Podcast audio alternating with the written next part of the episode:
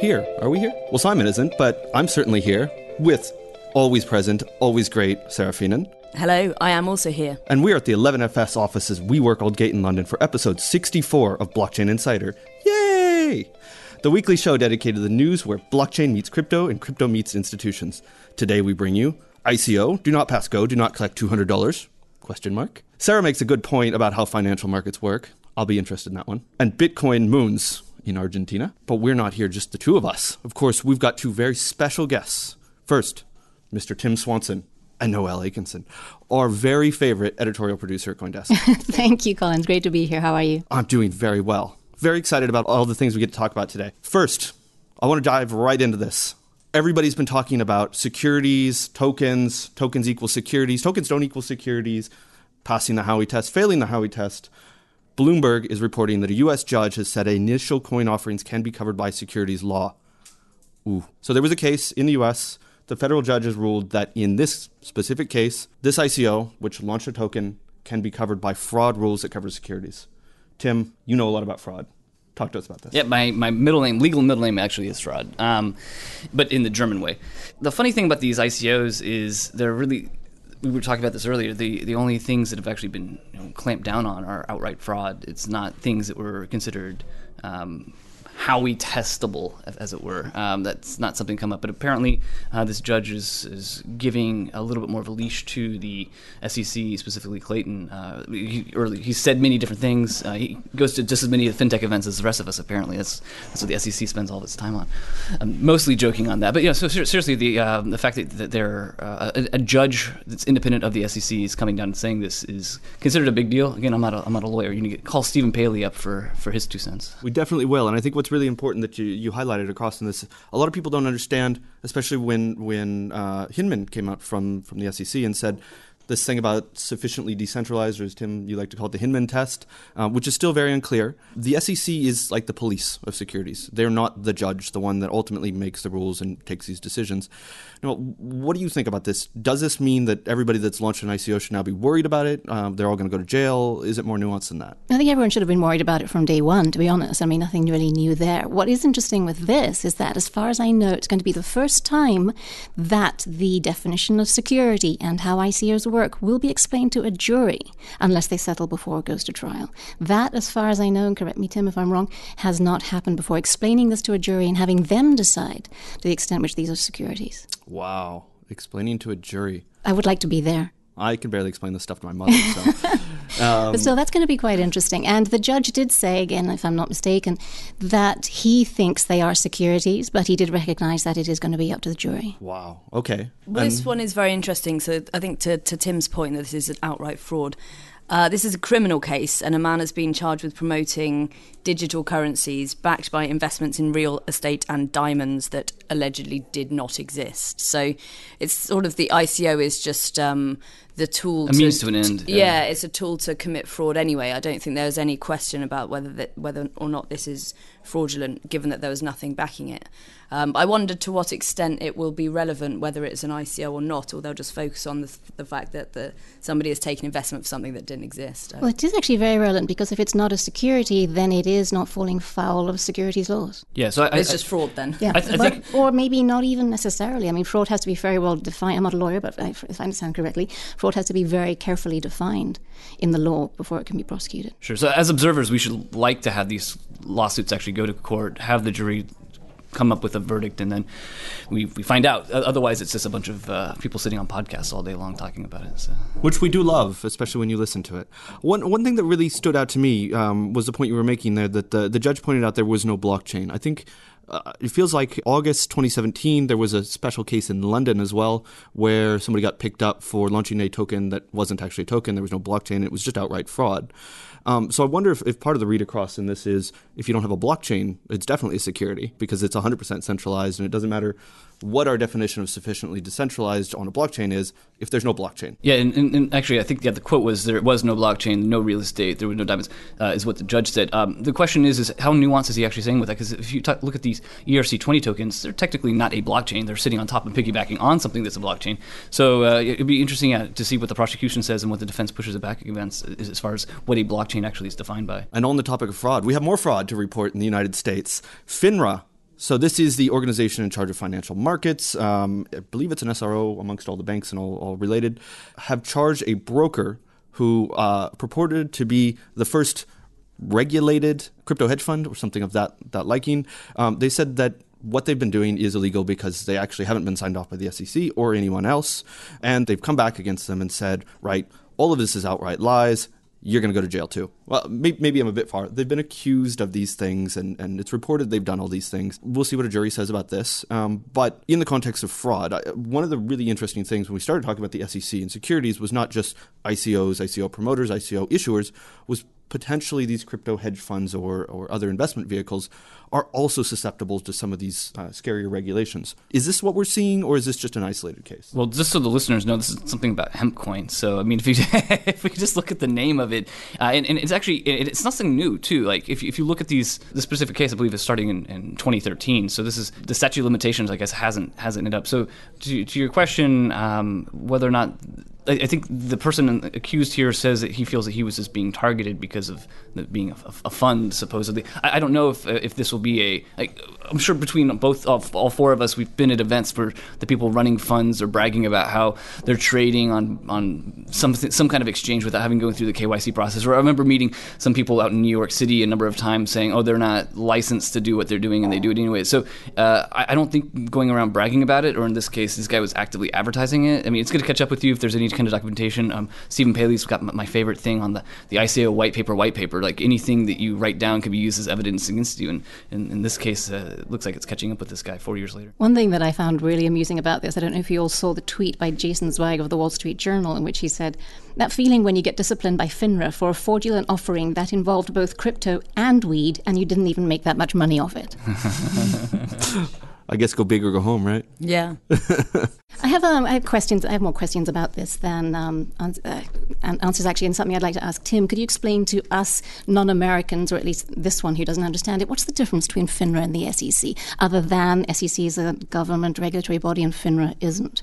It seems to us like they're going after the same thing. Is that duplication of work, or do they have fundamentally different roles? Uh, they have different roles, but in, in the police like, SEC obviously is the big mothership. They could come after a, variety of actors within, as, the mandate says, securities and exchanges. FINRA doesn't have the resources that the SEC does necessarily, but uh, they, in fact, you, you could see on a daily or weekly basis, you can see who they've settled with, name by name, and what the quote unquote crime were. But the punishment is not nearly as severe as the SEC is. It's maybe two years of punishment and you know tens of thousands of dollars. Where the SEC will, you know, they'll work in conjunction with like the Department of Justice and throw people in jail. Not, not that that happens often, but they have a lot more policing power and ability to work with other uh, entities. But uh, um, yeah, it's it's not uncommon that you you maybe see some overlap, um, especially as years go by, depending on uh, sets of cases. Uh, the, the, the workload that they have to go through, especially with these broker dealers, like I can imagine the, the the finite amount of resources and the amount of people that are scamming or doing something that they're not allowed to. It's just never ending. So it's uh, I hate to say that they're doing uh, the cliche phrase they're doing God's work, but like you know someone someone's got to do it. That's what the SRO is set up. And you know, fun fact: there are no SROs at all in the cryptocurrency world, and there's you know yet, yet another uh, coin lobbying organization was announced this last week. So there's not a whole lot of incentives to run an SRO. Uh, there's not a whole lot of incentives to, to fund taxpayer-based organizations like the SEC. Um, that's a whole other topic, but yeah, it's, it's just it's a long answer to your question. Okay, so a bit like what Simon's setting up with Global Digital Finance uh, initiative. So the FINRA is the light touch of regulation. It's the slap on the wrist. It's the we're all in this together. Let's behave, guys. And if you don't, we're going to you know put you in the corner. Whereas the SEC is a bigger deal. Absolutely, yeah. I mean, I'm not saying you could walk around with a saying, "Oh, I got FINRA fine, whatever, not a big deal." But uh, yeah, the SEC is definitely something that you never want to have on your record. Whereas FINRA, I don't, again, I wouldn't want to have that on my record either. But yeah, it's considered a little bit lesser of a, a lesser of a big deal. Okay, you can still go out for drinks with them in the evening. You, you could. I'm not American; they wouldn't invite me. oh, I'm sure they would love to have you along. So uh, if we we've looked at fraud and how these things apply, uh, I think what's really interesting still on the regulatory front, talking about the nuance that we've we've had, not specifically in cryptocurrencies, but Jay Clayton, who's the chairman of the SEC, um, made a statement. And, and it was an interesting statement. He talked about the Commission's long-standing position that all staff statements are non-binding and create no enforceable legal rights or obligations of the Commission or other parties. So really, um, the reason I picked this up and I thought this was interesting was this specifically hit at the point about the Hinman test um, that you know maybe this isn't actually our position as the SEC, we're very happy that people that work for the SEC in senior positions come out and say this is the way we look at things because that helps give guidance. But if they decide they're going to turn around and put you in jail, it's not because Hinman said that you're sufficiently decentralized that you're safe. Is this reading too much into it? Or am I reading the tea leaves, or, or what do you guys think? No, I think this is very good news. One thing that has driven me mad recently about media reporting about Ether and Bitcoin is the pronouncements. The SEC has said they are not securities, and the SEC has not said they are not securities. High ranking officials who work for the SEC have said they're not securities. And so I'm very grateful that uh, Chairman Clayton is pointing out to us that one does not necessarily mean the other. Obviously, the high ranking officials have influence but it's not the same thing. So snarkily, like, was he actually trolling himself? Like, you know, this is his own view saying this, saying about these other people. So a little, little meta there. But um, to uh, to your question there, I, I saw both uh, David Silver, and Stephen Palley talking about that, and they both said, well, hey, before we get you know so egotistical about our the quote unquote blockchain space, you know, they could be referring to other people. I mean, in this space, you also had uh, Hester Peirce. She was saying things about the ETF. I mean, not so much Hinman. Hinman obviously is a senior person, but you have a commissioner who's going around saying, oh, let's just go ahead and let the ETF go. Was was it was he targeting that? I don't know. This is all speculation. Uh, Is he in a Telegram group? Is, uh, is Jay Clayton t- telling you anymore? In, in I, I, I haven't been receiving too much from Jay Clayton. He hasn't been giving me good trading tips. on- Shilling his own opinions. Filling his opinions or, or coins or anything else. I do have to ask why the SEC lets slash encourages their officials to go out there and talk. It's like all organizations, right? When you have senior people, if you say you, you can't say anything unless it's a party line, it's hard to retain those people, right? and uh, banks see this, and I, I. I remember very clearly headlines. We still see a, a lot of them. I think we talked about one on the show last week where it's you know somebody from this team met somebody doing cryptocurrency. That means BlackRock's doing cryptocurrency. That means J.P. Morgan's doing cryptocurrency trading. We see that on the media too. yeah, they love that. But you know, Some of it could be trial tri balloons too, so just to see what people react with. Again, I'm not saying that SEC is creating, uh, planning to do enforcements based off trial balloons, but it, it certainly allows what you're saying, like a little little faucet of release, to so people could you know, have some quote unquote independent views out there. And I, th- I think what you said about this is, is a really important point as well. Is you know it could be about something very different, where there was a statement about I don't know real estate assets and how you consider those, and there's the SEC view, and then there's what's happening. It doesn't have to be about this, but I think that everybody who's said Ethereum is safe or Ether is safe because Hinman said sufficiently decentralized. To your point, well, maybe not. Uh, at the end of the day, it's going to come back up to the, the first story we had. A jury will decide at some point whether it comes as, you know, it's not a security or it is or it was and it isn't. We don't know. But I think all of these opinions that we've been seeing, and we have to remember they are opinions, uh, it's very important to have that decision. It's very important to have people, authorities disagreeing with one another. And yes, at some point they'll come up with a party line and, and, and publish it, and then there will presumably be something you can test against, like the Howey test. But until then, it really is just just opinions. So m- as much as we like talking about it, I'm sure they enjoy talking about it as well. So it's good to hear. And even if a jury does decide in the with the, um, the the Department of Justice thing we were talking about before, that doesn't make it law necessarily. Is that correct? Yeah, so they're enforcing stuff in the legislature in any of these countries or states or provinces. They could come back through and, and clarify with law. In fact, that's preferable instead of having agencies that do execution of whatever that law might be, having to quote unquote come up with laws. Uh, One of the one of the attorneys I won't mention which which case we've already talked about. One of the attorneys I met defending one of these clients here in March uh, at one of these events in D.C. He's like, uh, we are willing to go sue the SEC for providing la- lack of guidance and rather you know they're going through these these suits as they are uh, rather than providing clear guidance. He felt that that was unhelpful. But again, he's defending a client who's being accused of again one of these egregious cases that we've already mentioned of fraud. I was not aware that you could even sue the SEC. I thought they were untouchable. You could sue all. You could sue any agency. You might not Especially be in able the to be US. in court, but yeah, it's, like uh, people send out lawsuits all the time suing everybody. Uh, you know, I guess I guess if there's still a boom to be had in in the crypto space, it's suing people. So well done, Preston Byrne, and and everybody else in, involved in that space. Uh, go Marmots.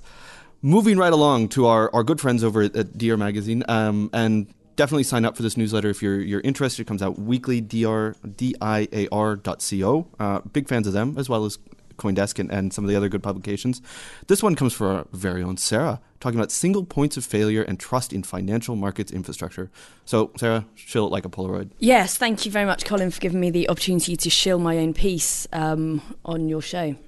It wasn't. So- it wasn't an excellent piece, though. I'm saying as someone who, who Somebody isn't Sarah, it was an excellent piece. table. Yeah, I should also uh, thank Tim Swanson for his uh, excellent advice uh, throughout the process. And my mum and, and of course, God. Um, There's a marriage proposal coming up on this, too. So everyone but, everyone but Colin, is that what you're trying to say? And Colin for allowing me to shill it. He was the first one to thank. Uh, you did say it was my show. I think it's sufficiently decentralized. Very good point. Okay, yeah, so, so to dive into the article, if uh, for those of you that haven't read it, uh, it's about single points of failure and trust in financial market infrastructure. So there's lots that have been said over the past couple of years, uh, well, much longer actually, about single points of failure when it comes to organisation. Um, but if we're looking specifically in, in this case in financial market infrastructure, so I've focused on the case of uh, CCPs, central counterparties. So over the, well, they've, they've, been around for centuries, but certainly over the last 10 years, they've become more and more uh, behemoth and, according to other people, whose opinion I happen to agree with, uh, systemic risk. In fact, um, somebody said there's a, it's the biggest systemic risk that exists in financial services now. So this is a continuation of a series of posts we've been doing around decentralized financial market infrastructure and just looking at how we can um, kind of decentralize what the topology of these um, this new market infrastructure looks like in terms of governance and also in terms of trust and mutualization of risk. And that they were brought about to do which is lower transaction costs but in a decentralized way where there's a series of bilateral risks instead of all centralized in one place in the middle. Discuss yeah, I thought it was a fantastic article. I mean, uh, you guys and, and, Robert specifically over there at Clearmatics. Full disclosure, I'm an advisor at Clearmatics. Um, been very influential in my thinking um, over the last few years, and uh, you know, he's um, discussion of intermediation and uh, SIFIs in particular. Uh, nobody really talks about systemically important financial institutions. Yes, exactly. Yeah, and that, that term came about you know ten years ago. I mean, it's been around forever, but like became highlighted in newspaper headlines and stuff like that. But it, it still doesn't get enough uh, attention, I think, uh, from all the cryptomania or cryptocurrency mania, because most of the people involved in that don't actually look at, the, for example, the PFMI, uh, Principles for Financial Market Infrastructure. It's, it's, just not something on the radar because everyone thinks all financial institutions do is process payments or something like that. Like that's the only thing that they do, but there's enormous amounts of other areas of infrastructure that exist. And so, yeah, your article was, was great. I'm really glad you put it out there. Um, for what it's worth, I wrote an article also that linked to yours in that same issue, but I won't go into that. Uh, we a, covered it last week. Oh, you we did. didn't know we got to shield. Oh, okay. Yeah, it was shield last week,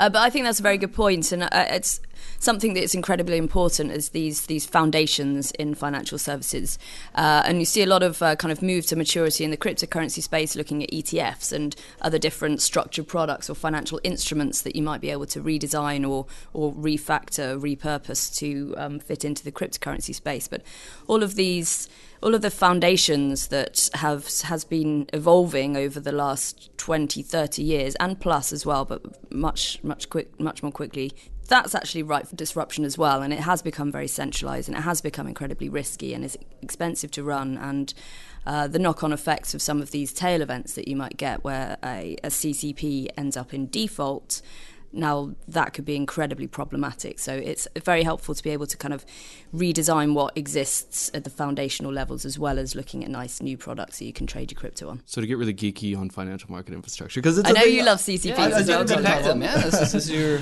So the last time we saw one collapse was in 1987. So we're talking about like the explosion of these things in the last 10 years, and, and we're recording this just about the 10th anniversary of Lehman's collapse.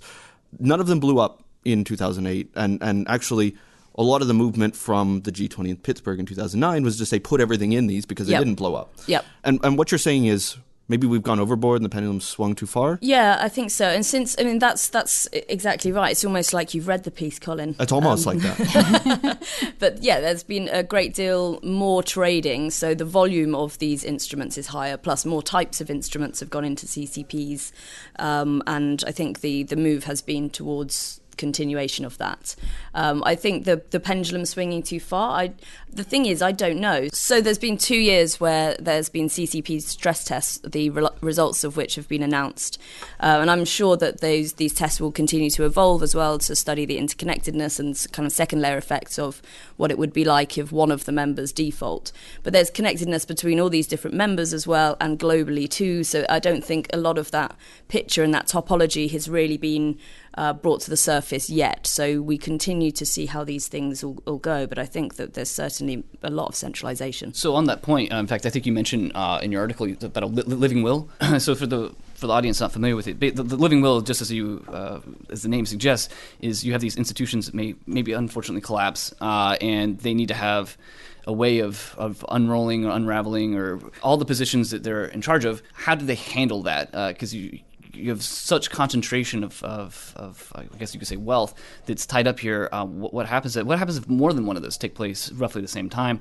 So for all all the people that are out there that are listening that are say cryptocurrency fans, instead of instead of sitting there and arguing and creating memes all day on, on Twitter, yelling at someone like myself, you could actually put your you, you know uh, this is, I encourage people. Actually, my own article. Like, if you want to build infrastructure that, that reduces this type of systemic risk, it's a whole other conversation. And there's some homework out there you could do on, on FMI, PFMI specifically. This is not new stuff. They've they, have they have had you know these FSB meetings like every couple of years or so. I think what Mark Carney is actually in charge of or leader of the FSB. So like uh, to to your point, like there there could be ways to build this infrastructure. You, guys propose a DFMI model, which I think is encouraging, but there is no blueprint uh, as far as I'm aware of. Um, so if, if readers or, or, listeners are interested, feel free to contact us. This is a, a, topic I think is really, really interesting. Not enough people are, are, unfortunately writing about it, and hopefully we'll get the Diar guys to actually add uh, some URL, you know, so you can actually see the URL links in your in your story here, so that it's easier to read. Can I jump in with a question? And after this, everyone's going to jump on me and pummel. I, I'm sure.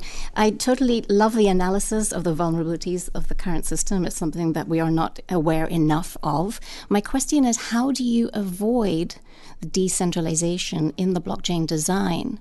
And then how will a blockchain actually help prevent the centralization happening again 10, 15 years down the line? So, for what it's worth, I'm not on the show to promote blockchains or distributed ledgers. I think they could be a tool potentially. Um, that's a whole other conversation about you know shared states and stuff like that. Um, uh, I, I, think that what we've seen, at least on quote unquote public chains, is this gravitation towards uh, economies of scale on the mining side, which actually creates this really strange permissioned on permissionless system where you have high capital costs to get high entry costs and high exit costs uh, on the mining side, yet you do not have the same accountability that you have with uh, the existing infrastructure. So you have high proof of work costs, but you don't have any any additional uh, legal recourse in case you have, uh, for example, a block reorg or something like that. So uh, we can only speculate what could happen 10, 15 years from now, but we, we do know, like, from uh, evidence over since, you know, the last 10 years, nine and a half years since the first Genesis block, um, the uh, concentration takes place on any of these proof of work networks. Whether it's a proof of stake, I, am not going to get into that, but I'm very skeptical the the solution to any of the concentration risk or the, the, the intermediation that we've seen on these existing FMI is going to be solved through getting a bunch of unaccountable miners in some country that have no legal recourse over. But on that, there was an interesting and much more recent and much larger test of that, which was post DAO DAO um, with Ethereum splitting off into Ethereum Classic and the let's call it reorg chain uh, that was the hard fork that is now still Ethereum ETH. I think at least in in some circumstances, if it goes that way, we know what that could look like. Whether that could happen again, I don't know, but at least we have a case study to say the system didn't collapse. Yes, there were questions around what happens inside the market infrastructure, which I would argue the big ones now. Yes, miners are a big issue, but the real big problem are these big exchanges, and we've seen what happened when Mt. Gox collapsed what would happen if, if Bitfinex collapsed or BitMEX collapsed or, or one of these big exchange groups, which I would argue are the equivalent of the PFMIs in the cryptocurrency. Yeah, space. I mean, it, I think it's a very good point to bring to bring them up as well because what what you're both talking about there is the economic incentivization, and with public chains, it's mining, and with the existing financial market infrastructure, it's a kind of verti- vertically integrated system where the exchanges also own the CCPs, and there's very little choice. If you want to trade on said exchange, you have to clear through said CCP, and that's you know, kind of going against a lot of the PFMI as well in terms of competition. It's going against a lot of the regulation that's coming around in, in, terms of competition. But it's the same theme economic incentives to be able to have more stuff.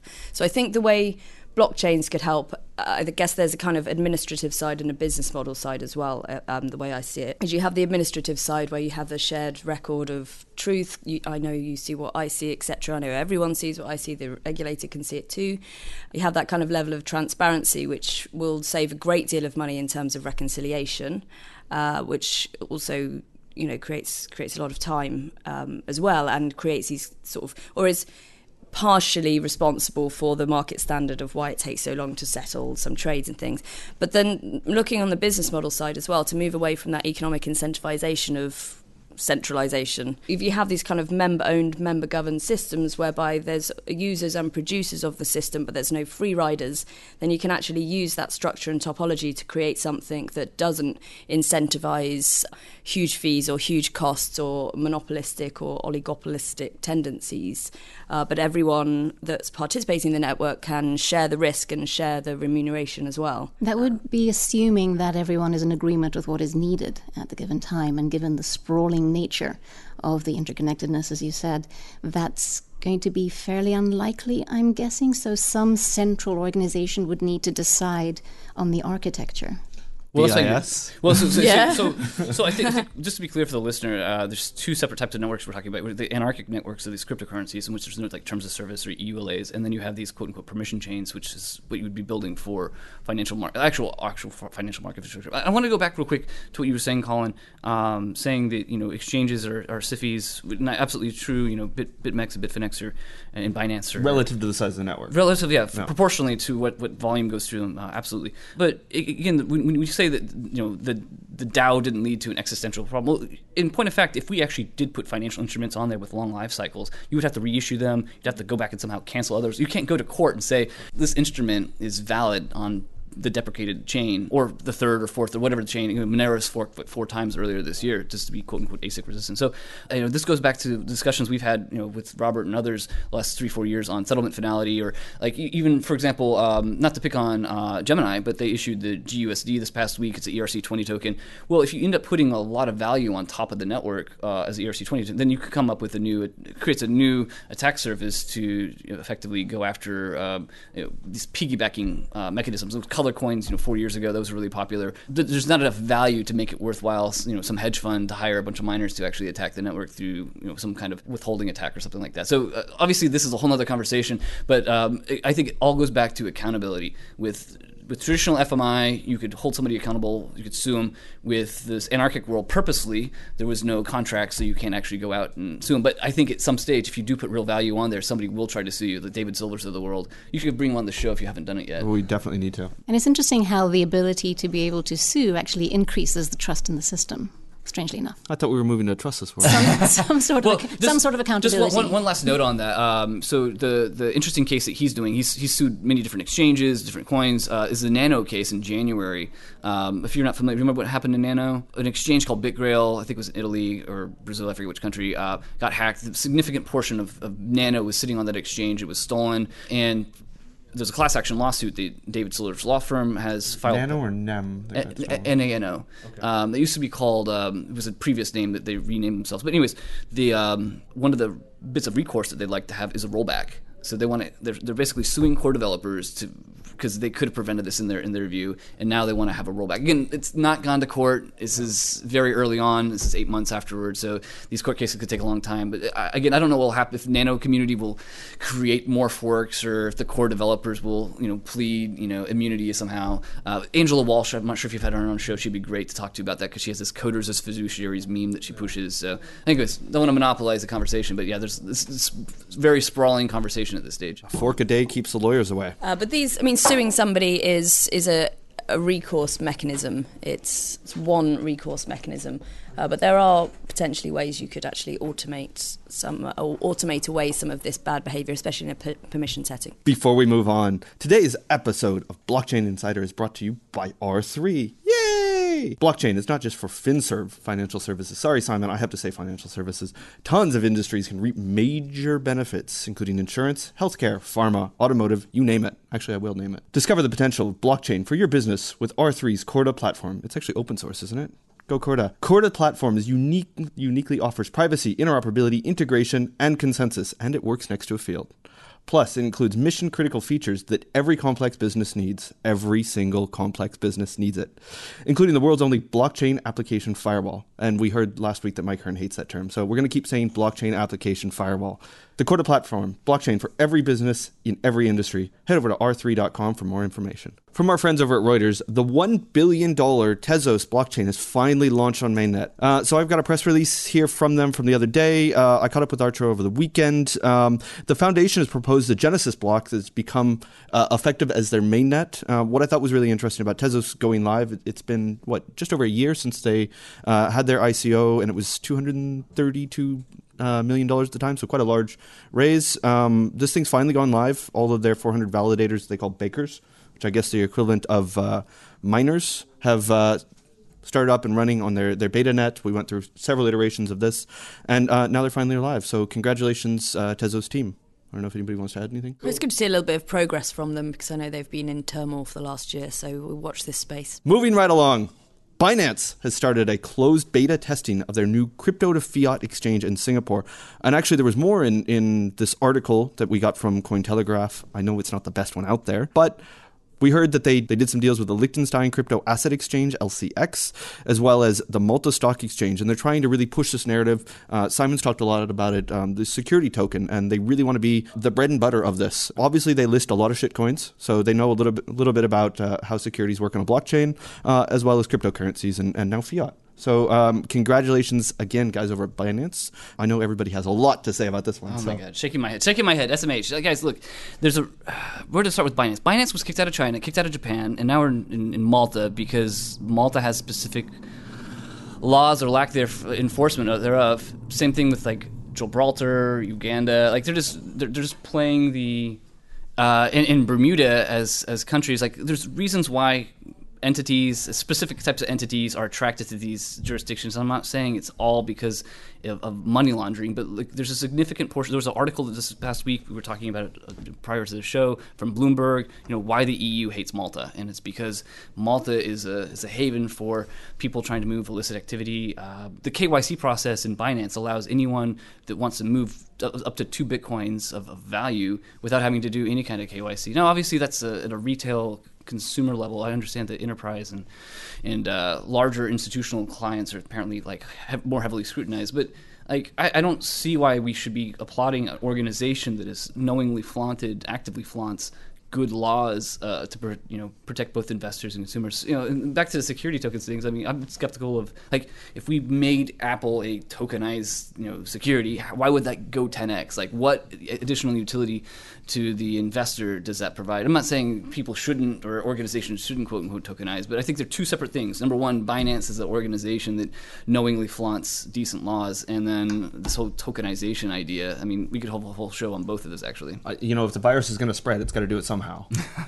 on the on the Malta thing, I mean, one thing that Malta is known for is its online gaming uh, as as an online gaming haven, and that does obviously attract a certain unsavory element, and so it is getting more increasingly scrutinized now for money laundering, which is a problem that we have endemic in the crypto sector as well. The concern is going to be: is the EU going to hand down sanctions to Malta two, three years from now, as they have just done to Hungary for violation of what they deem good regulations? I guess the question I'd ask on this is: Are they actually breaking the law? I mean, I, we sit around the table as pundits and we go, "Yeah, well, of course they are, right?" I'm not saying that Binance are necessarily, you know, better than anybody else. Uh, we're going to find out a lot more tomorrow. I imagine we have Z- CZ is speaking at the inaugural Consensus Singapore event, and more will be forthcoming, no doubt, about their Singapore exchange. Then, Singapore is not a lax regulatory regime. It may have easier rules than other places, but they are an FX center, and they are pretty well watched. Then again, who will be regulating them? in Singapore? Will it be the MAS, which regulates the FX trading, or will it be the, the stock exchange? I, I, want to come back and hit on a point that you, that you two were saying, you know, about the, the rules within a European context and, and Europe getting pissed off at them. Malta's known also for being kind of the first jurisdiction that a lot of non-European companies decide to work with because whenever a new law comes to the European uh, Union Parliament, they're the first ones to onboard it. And then everybody goes, well, okay, there's this new thing I heard about, like MIFID 2. Are we complying with it? Yeah, we're in Malta, so we're complying with it. There is no Howey test in Europe. That doesn't exist. We haven't called these things definitely securities. We securities are securities, and that's very narrowly defined within Europe. So maybe Malta's fine. Maybe what we're doing is okay. Yes, we can question the history of Binance, and I think it's very fair to stand them up and not say, right, just you're going to be grandfathered into this because you made a lot of money and you're you're too big to fail, I guess, in this small space, or at least you've got enough money to pay everybody off. So let's scrutinize everybody and not just give them a pass because they happen to be here and now they've decided to become best practice if you know they were the the mobsters of the day. I mean, this is how Las Vegas started, right? Las Vegas is now legitimate, but it was started by the mafia. Let's assume that there's some mobsters out there, and as soon as they build a nice uh, nice casino, let's let's not let them off. But let's also be uh, a bit more nuanced in, in where they are today. Maybe they just decided that you know, okay, until these things are called securities, they're not securities, which is I think where the European Commission's going. And yes, I, I would challenge this. I was at an event with the OECD, and specifically this was challenged the European Commission blockchain person to say, are you getting too cozy with the people that are promoting these things, which is the point you brought up about some of the, the lobbying organizations in the US. And I think that is a major, major concern that these organizations are getting paid by the European Commission, for example, to help write the rules about what is and isn't a security on the blockchain world. But let's also not jump in and say Binance is evil. Let's say let's make sure that they can catch up with everything and if they've done something wrong in the past in the jurisdiction that they're they're in or that they were in let's take care of that. I don't think that's fair at all to entrepreneurs who try to do it the right way which is to actually follow uh, existing good laws this is not like a taxi medallion conversation. We're not talking about you know uh, monopolies around transportation in a local city. We're talking about financial markets and like upending decades or centuries of, of decent law. Like if you want to have get rich quick schemes, just go through all the SEC laws, and you can see okay, the reason these laws exist is because somebody got screwed over. And like I just don't see how Binance is considered a good actor. Like if, if you wanted, if, if Deutsche Börse or any of the large exchanges wanted to do be as profitable as is Binance, all they have to do is cut their entire compliance team uh, and list every single potential security that people send a white paper on. Like I don't, I don't, I don't understand why Binance is considered creative. Sure, they might have excellent execution uh, opportunities, but they're doing uh, regulatory arbitrage by jumping to all these those different jurisdictions. I, I, why, why is that a good? Why is non-compliance considered as innovative? I completely agree, and I, I think the point I'm trying to make here is within the jurisdiction that they're in, the European Union. It's not clear that they're breaking the law. Yes, there are things that they're doing behind the scenes that we're not talking about, things like m- maybe money laundering that they are doing that are clearly breaking the law in the European Union. But by listing these tokens, I don't think anybody in the European Union has yet said, at, at that legal point of view, that you're listening to security. And a lot of countries are trying to embrace this. The UK, France is trying to embrace this, Malta is trying to embrace this. Whether it's right or wrong, yes, let's discuss that. But from a legal point of view, have they broken the law? With regards to listing all these coins? I think that one of the difficulties about some of the ICOs is that traditionally they have been the money has been raised before there's a product or a prototype or anything like that. And so there's this gap of time where is it a security? Isn't it a security? And i think the, the still the questions for me are the less obvious like you know this is fraud or a scam or this is clearly an equity or debt instrument.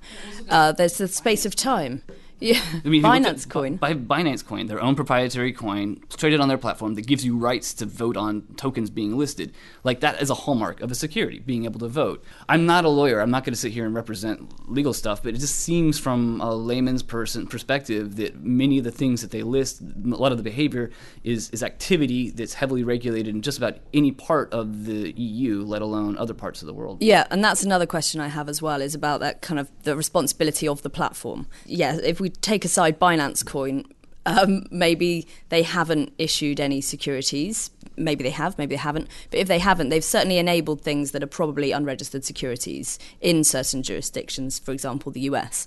And so, to what extent do they have responsibility of actually listing those things or doing their due diligence before? Obviously, in this case, zero for now but there's been no guidance that's been released on that, and there's certainly no um, consistency across jurisdictions that we're seeing so far. But um, to what extent does that responsibility lie with them, or to what extent is it the own personal responsibility of, of people either issuing or buying? And while the ICO issue, of course, may be contentious, it's not the only thing Binance is doing. There's, it seems to me, and I'm not an expert on this, but it seems to me that their main goal is to provide liquidity to the market. Well, I mean, I could provide liquidity out of my apartment too. People could drop off like deposits of cash and stuff like that, and I don't have to do KYC on them up to a certain extent. Like, yeah, but it wouldn't be much what do you liquidity. Charge for that service, it wouldn't. It wouldn't be much liquidity. Therefore, it wouldn't really be. Well, I'm just useful. saying, like, I could be uncompliant. Like, if if if any other financial organization could do the same thing. Like if you go to Binance, they don't have they're not structured the same way as a regular financial organization because they're trying to not have to fall in that ex- they want to fall they want to be considered an exception when they're providing the same exact service as a financial organization. Uh, it's like it's like BTCE it took 5 6 years to shut that organization down. They didn't put like a team page or anything they moved from one jurisdiction to another and uh, again I'm not saying that um, you know that's all Binance is used for but there's a reason why people like being listed on Binance. It goes back to the liquidity and it goes back to not having to go through heavy compliance. Like that's not innovation to me. Crypto Globe Bitcoin trading volume has skyrocketed, skyrocketed, skyrocketed in Argentina due to rising inflation. Tim, you have strong feelings about Mr. Tapscott and and his purported. Uh, I guess he's a, a former hedge fund manager and book writer. Yeah, so for those of you who haven't seen it, Alex Tapscott put out a tweet saying something about local Bitcoin volume skyrocketing. And, What's local Bitcoin? Uh, local Bitcoins is a a website in which you physically visit uh, somebody and you transfer coins, uh, basically face to face.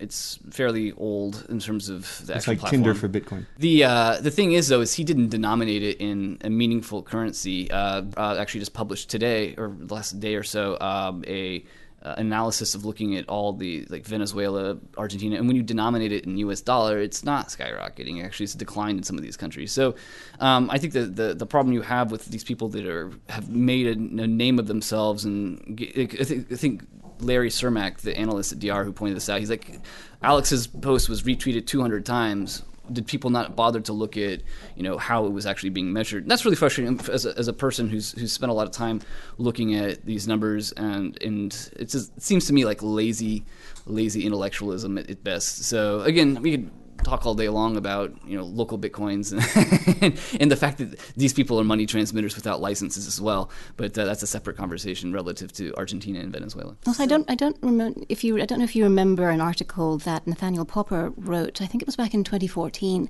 which uh, talked about the Bitcoin scene in Argentina and how it was one of the few countries in the world in which people were actually using Bitcoin on a daily basis. You would meet someone in a bar and they would get you a Bitcoin, and then you would use that, you'd save that, and then you would convert it out when you needed to buy milk. But shopkeepers were accepting it more and more because of the inflation. It wasn't the fact that Argentina is going into recession that was the problem. UK could well be about to go into recession as well, maybe even the US. That doesn't mean we're going to stop using the pound and the dollar.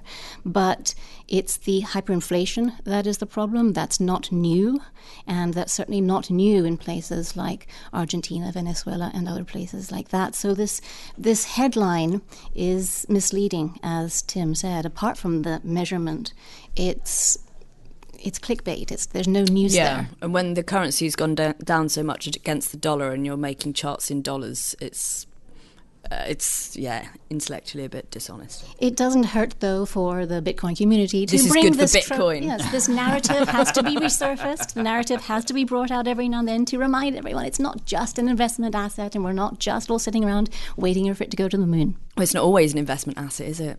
Some- Sometimes it's a divestment asset, as we've seen.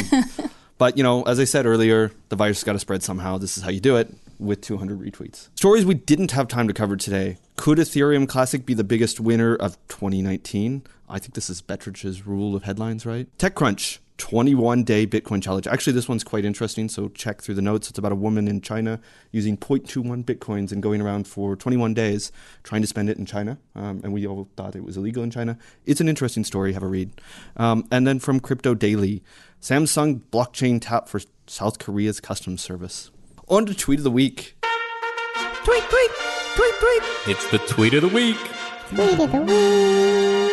This one comes from our, our good friend, Meltem Demirors. Thought of the day all these so called ICO skeptics that built their brands off of bashing crypto ICOs. You too have participated in the ICO economy. Those conferences you get paid to travel to, they are funded by ICO money. Those clients who pay you, they raised ICO money. Thoughts? This is completely asinine. The fact that she is able to say this and people retweeted it is absolutely ridiculous.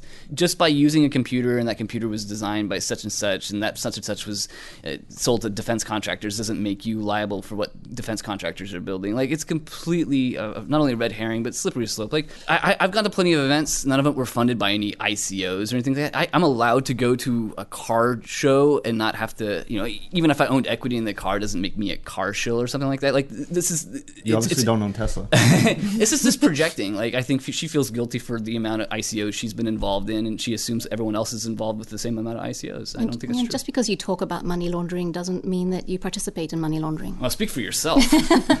Good point. yeah, you haven't been to Tim's liquidity address. Tim laundered a lot of no coin. I'm, I'm, I'm, a big no coin bag holder. It's true. Uh, and pitch token classic. And pitch token classic. I, she tried to kind of come back and rephrase this later, and I think she was really trying to hit the point, and I, I don't know if it's even a good point uh, that she was trying to make, which was, you know, a, a, lot of people are out there using this as their platform and trying to pitch morals. Um, that you know, at the end of the day, maybe they're no better, no worse than anybody else, uh, and they're just getting sucked in by it.